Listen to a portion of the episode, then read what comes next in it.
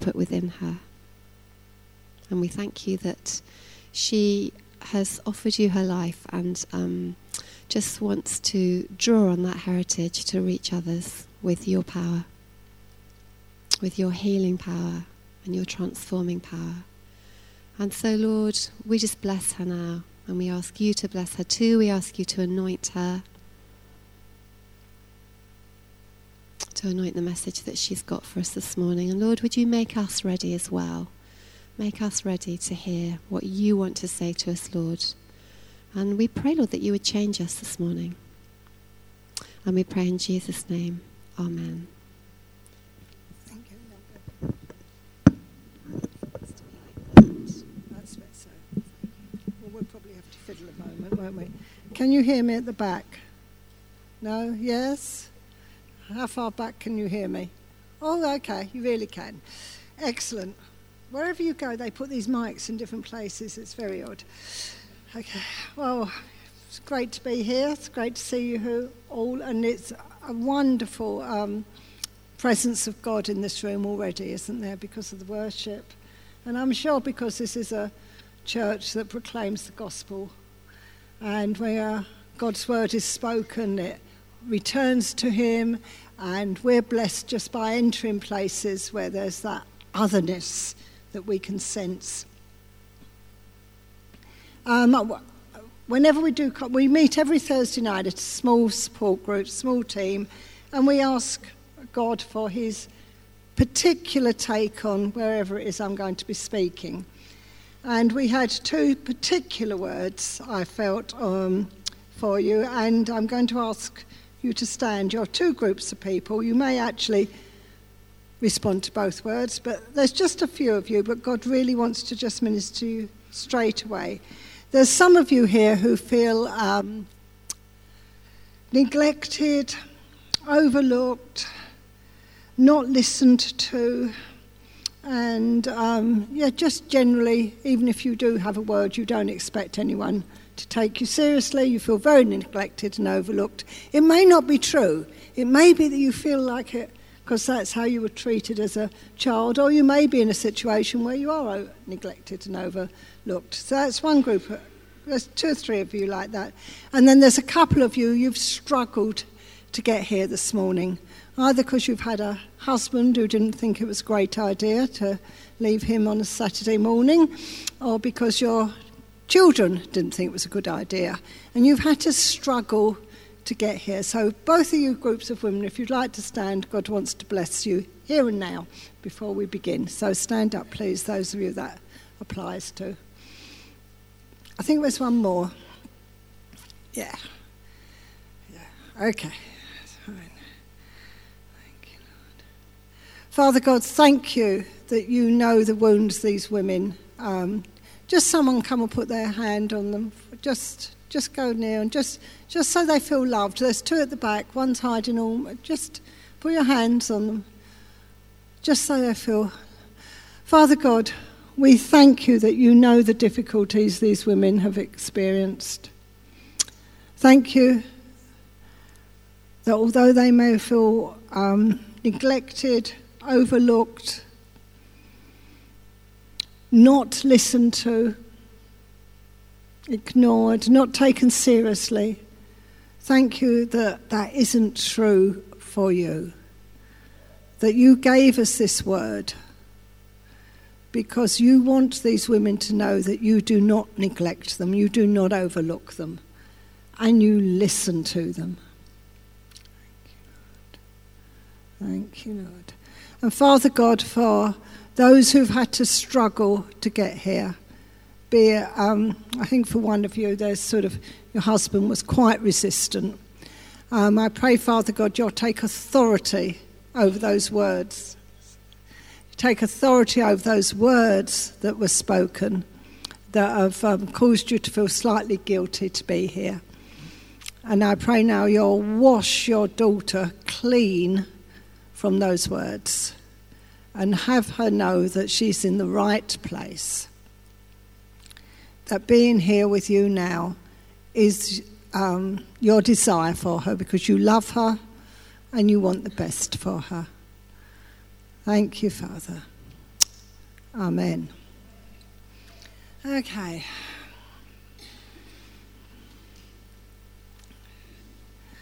Now, you need to let those words go deep into your hearts because I don't get start conferences the same. I don't have the same words everywhere. These were real words for you from God. And you need to learn how to receive them, let them sit in you.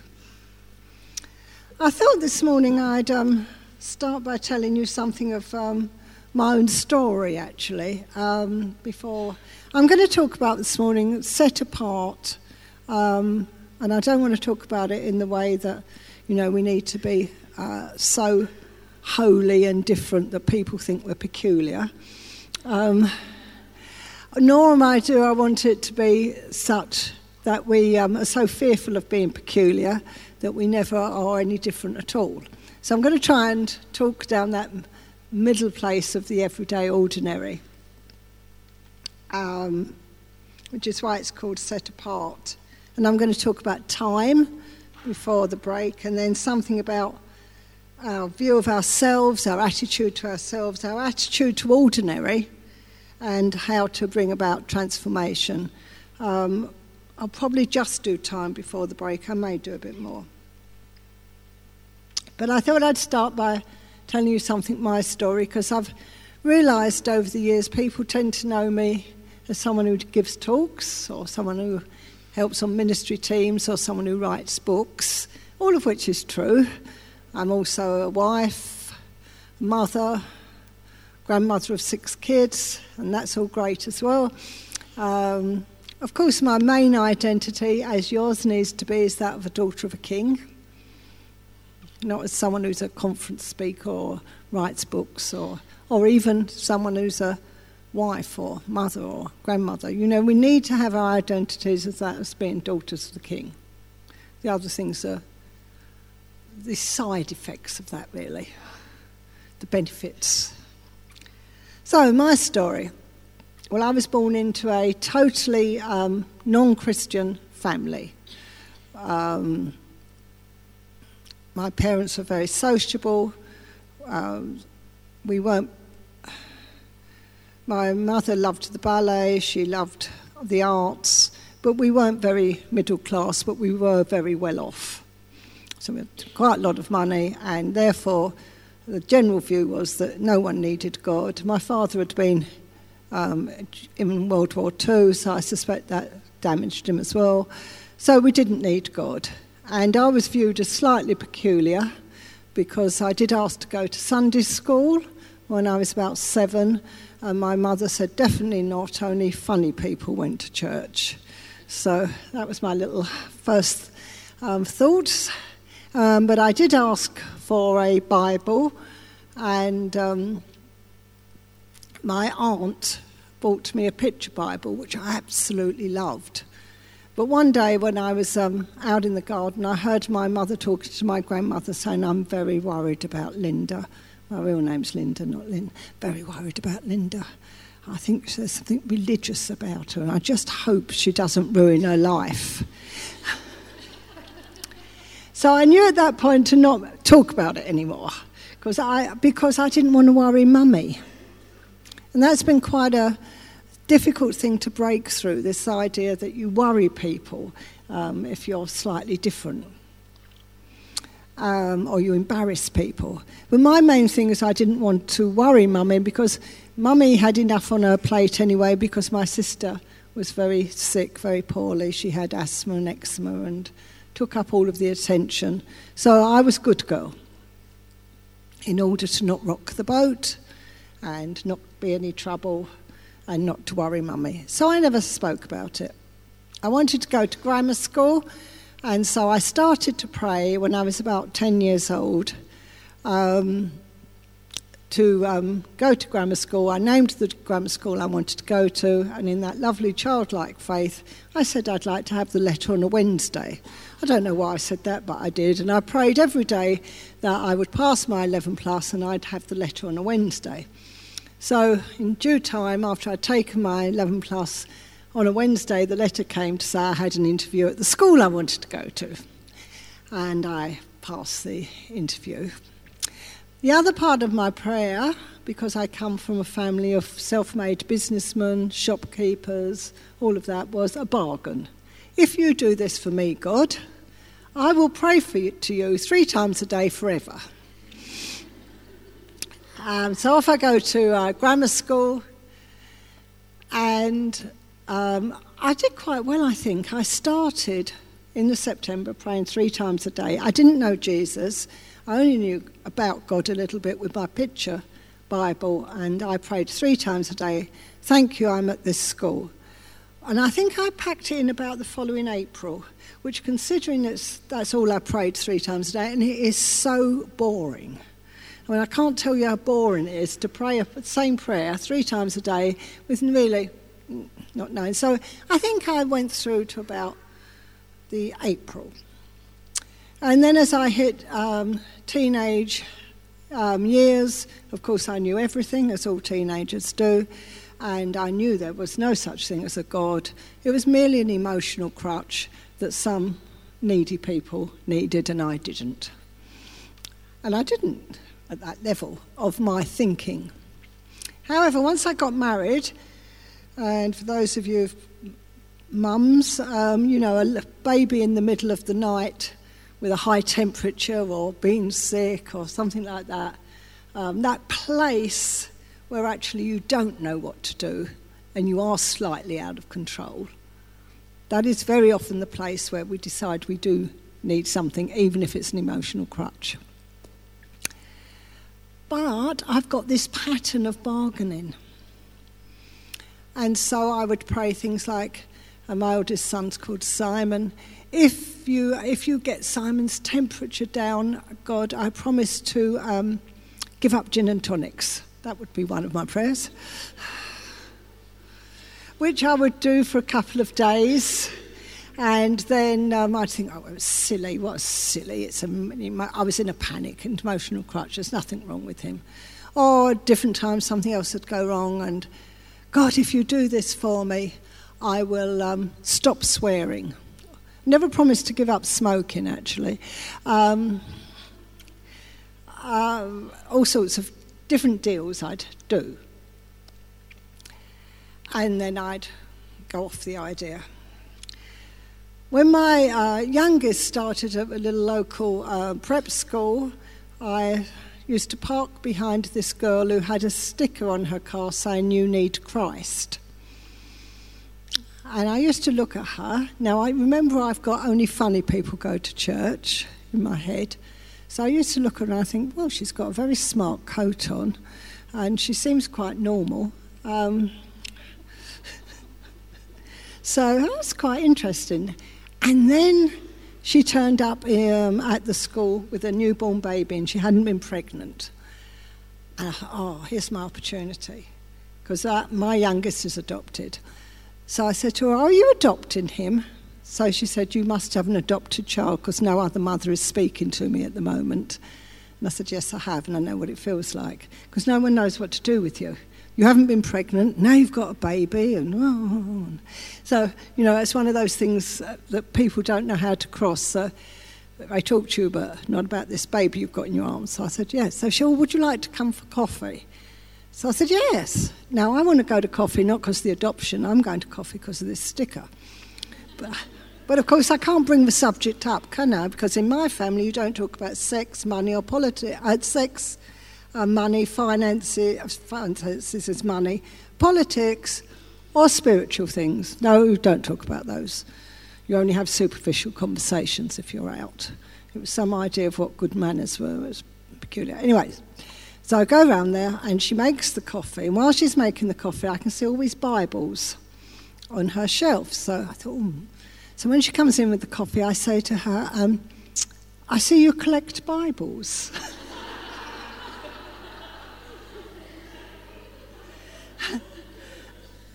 So she said, oh, Well, I'm a Christian.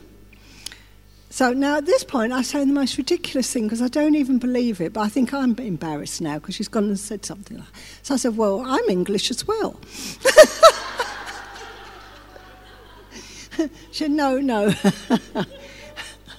no, I'm a, I'm a Christian, and what that means is I believe that Jesus is the Son of God and that he died on a cross for our sins and now lives in heaven. And I said, Are there any other people like you? Because the whole thing as a sort of statement just seemed so enormous. So she said, Yes, that's what Christians believe. Oh.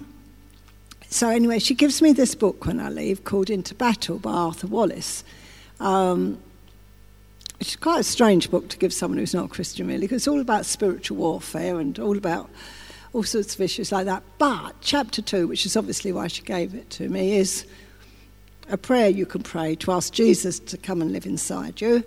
And but the basis of the prayer was one of saying sorry that he hasn't until that point been the centre of your life. Now that made sense to me. I also knew that if you did something properly and religiously, you had to kneel down by the side of your bed.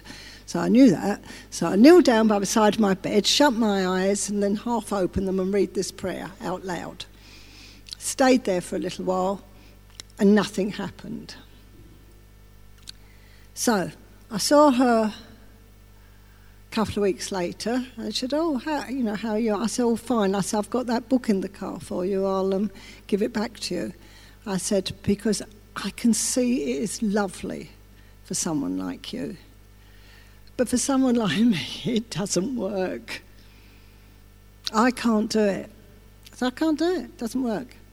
And she said, Well, you don't understand very much, do, do you? Which slightly annoyed me because I thought, Well, why should I? You've told me this whole new thing the other week. She said, Well, you don't understand very much, do you? So I said, No. Is Christ within the hope of glory? Now, that is the oddest thing to say to someone, really, isn't it? And yet, at that moment, it was such a Holy Spirit.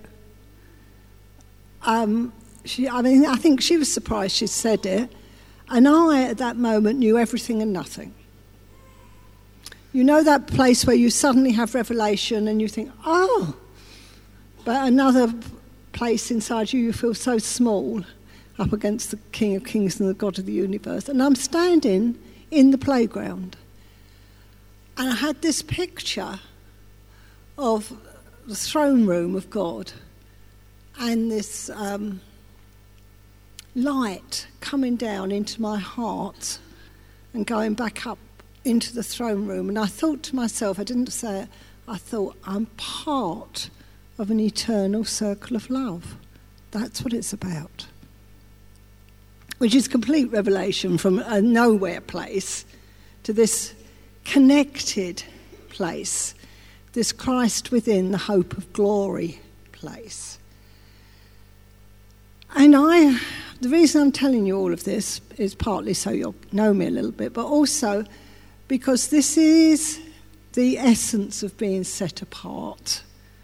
It isn't about what we do or how we do things so much as knowing that we are Christ carriers, we're Christ bearers, we have the light within us.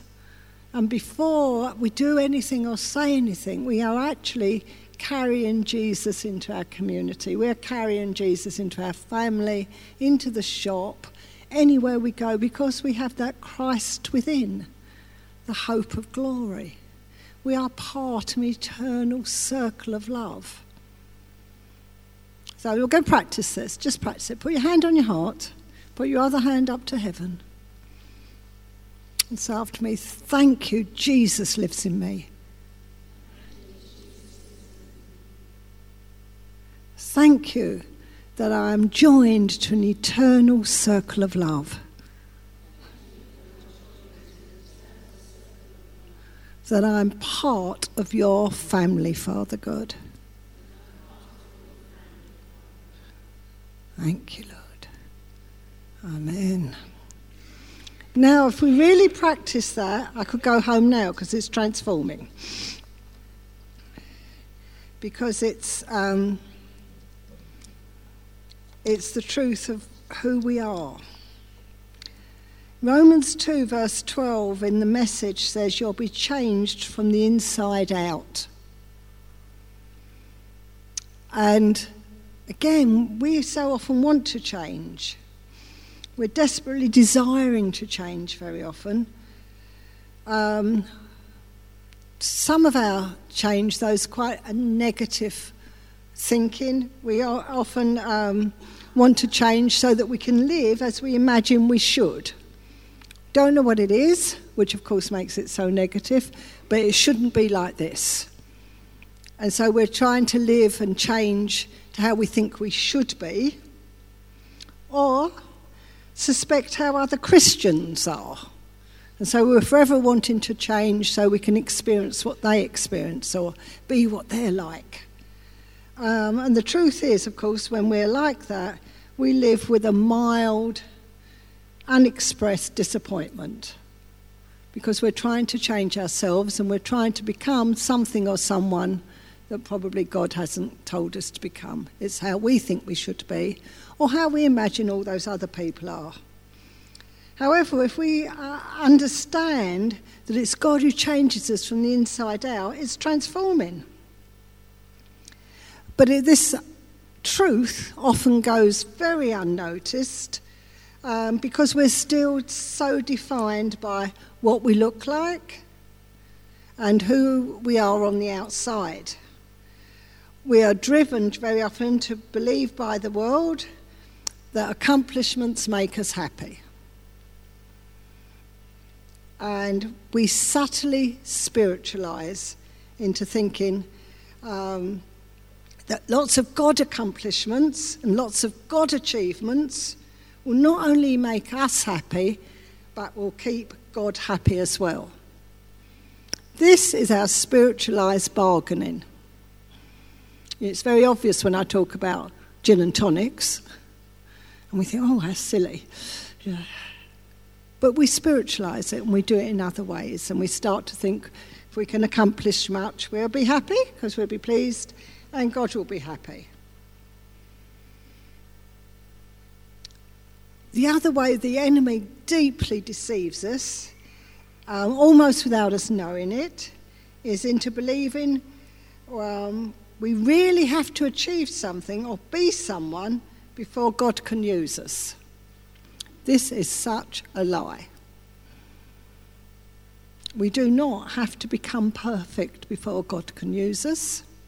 Now, we know this, of course, at our head level, you know, where I am weak, God is strong, and all of those things.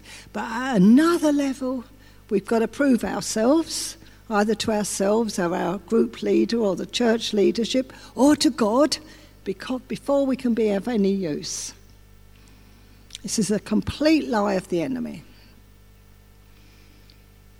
All God wants is our hearts and minds open to receive from Him. Then He can use us.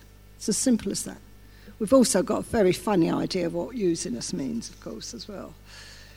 Um, but we do often have to repent of our striving.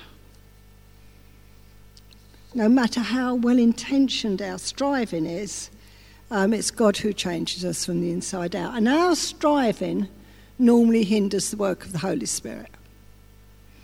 There's a wonderful uh, little playlet by, um, I think it was um, Riding Lights, and it was a picture of God and Jesus looking down at the world, and God saying to Jesus, Oh, I'd have thought they'd have been more ready than this by now.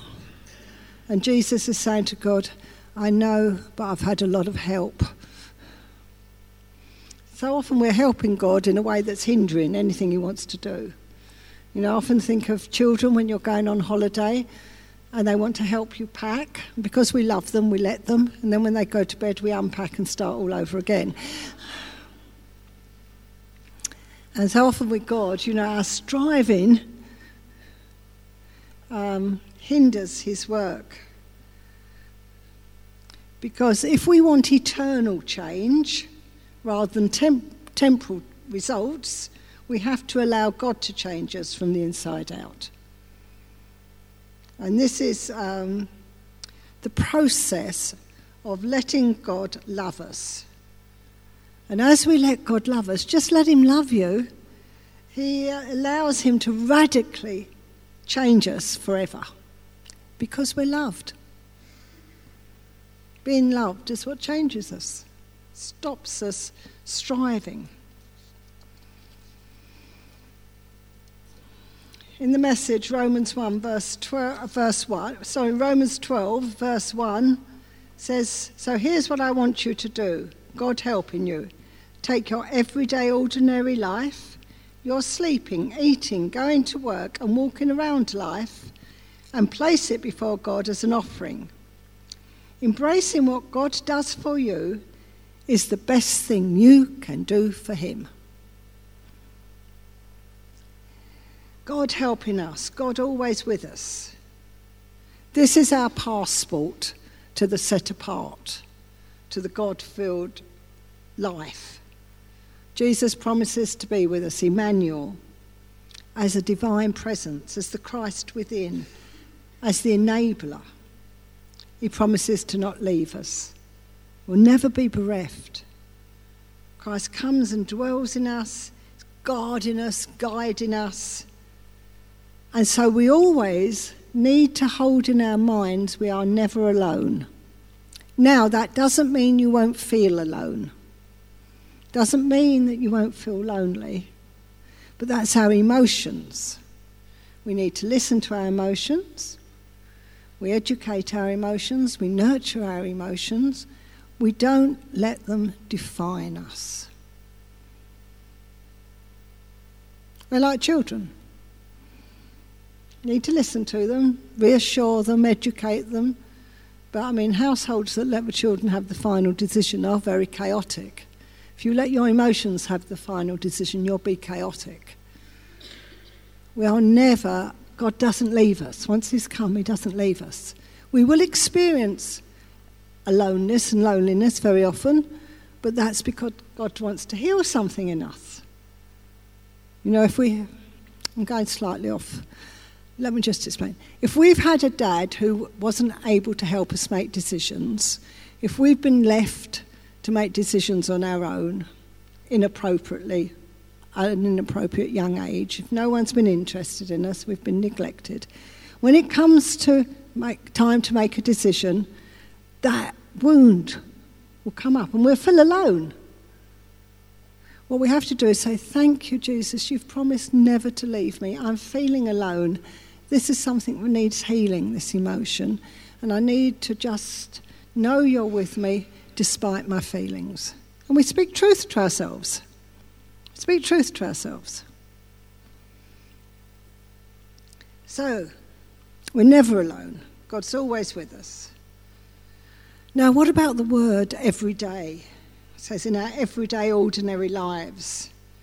Every day means today not yesterday, with all of its remorse, regrets, its if onlys. Not yesterday, with all its illusory nostalgia. You know, I was only ever happy when. If only I hadn't have done that. Holding on to the past, either through guilt, denial, resentment, is a waste of our valu- valuable energy. It robs us of the presence of God. God's here now in today. Hanging on to the past wistfully, longing was, that life was how it used to be, is very destructive. Or, if we're not doing it nostalgically, doing it by um, trying to change it by continually repenting. This controls us. You know, sometimes we're so fearful of releasing the guilt of the past to Jesus because we have to face the consequences of what we've done and accept the loss of control. We have to close the door, let go. We need God's power, Christ's power to transform us and heal us today, now, so that we can remember the past without destructive feelings or destructive thoughts. And we need to learn to stop being controlled by the past so we can be grateful for today. And one of the words we had was that God wants to redeem our past failures. Now, for me, I spent years, years continually um, going back over old things, re repenting of them, or doing some inner healing on them, or praying that they wouldn't have wounded my kids, or whatever, whatever. Continually trying to fix the past. And in the end, uh, God told me to close the door, which sounds easy, doesn't it? It was incredibly difficult. Just close the door on the past and leave it to God. Because I realised in the end what my difficulty was, it was a control issue.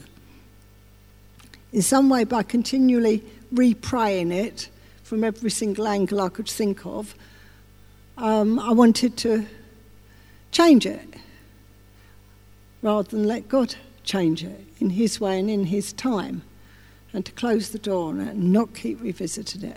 Now, of course, we can remember the past, but we're not meant to remember it either nostalgically or with um, that remorse, regret, trying to fix it.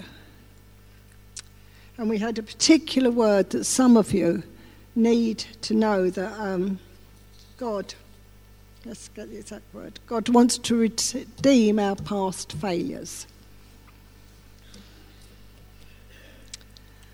Okay, yeah, we've got time. Those of you know that you've got some regrets and remorse or wishing something was different, living in what I call a parallel life. The if only I'd gone to that university, or if only I'd oh, it's a dramatic one, but if only I'd married that person instead of that one, or whatever. All those if onlys, or failures and repentance of the past. If you'd like to stand, we're going to ask God to help you close the door on the past so you can live in the, few, in the present. Okay, there's a couple of you, I know there are. Stand up. That's it. Okay. Okay, okay, okay. Okay. Now, those of you standing around, if you feel able to just go and put a hand on someone's shoulder. Um, I'll do the praying from the front.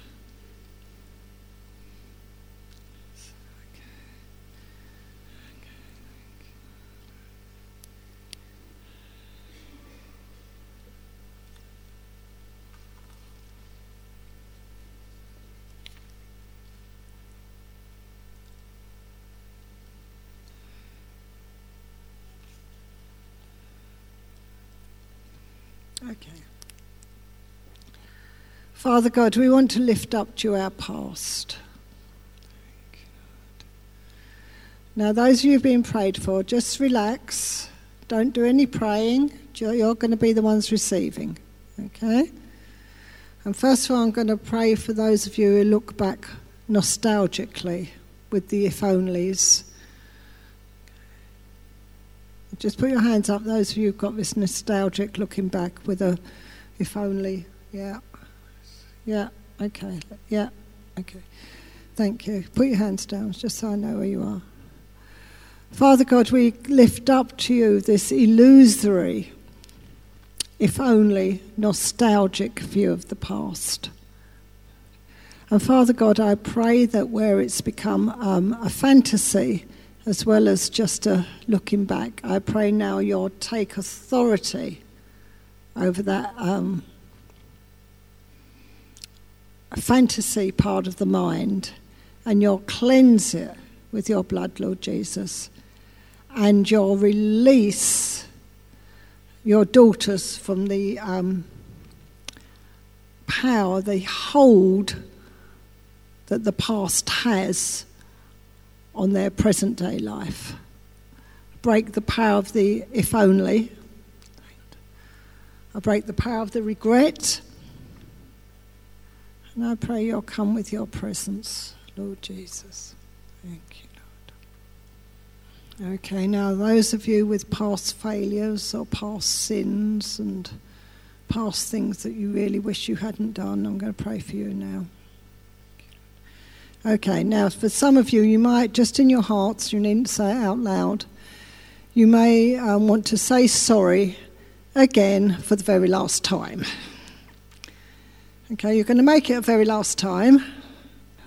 If it's a particular sin, just in your hearts. Thank you, Lord, Holy Spirit. Thank you, Lord. So now, those of you who've said sorry for the very last time, receive your forgiveness in the name of Jesus. You, Receive your forgiveness and settle in your mind. Thank you, Lord. Holy Spirit. Thank you, Father. Come with your healing there. Come on with your healing. Come with your healing, Lord. Settle in your mind you're not going to confess this again. And for those of you who keep going back to this past failure, this past events, and praying about it again and trying to bring in fresh healing or whatever, you're going to stop praying about it. It's very difficult, but honestly, trust the past to God. It's what He's saying. Trust it to me. And so, with the eyes of your heart, I want you to turn over the page. All that's written in your past story of failure, of sin, of how you've wounded people, let people down. Thank you, Lord. Thank you, Lord. Turn over the page. Turn over the page and let go of the past to God. Not letting go of it into nothingness, you're giving it to God, and He can bring the healing, the forgiveness. Thank you, Lord. Thank you, Lord. Holy Spirit, come and turn over the page. Father God, we want to let the past be past. And as hard as it is, we release it to you. We release it to you. And we trust you. Thank you. We trust you. Thank you, Father. We trust you for today, and we trust you for all of our sin, all of our failures, everything we've done wrong. Thank you, there's nothing we could have done wrong that you cannot bring um, redemption to, healing to, and forgiveness to. Thank you, Lord. Amen.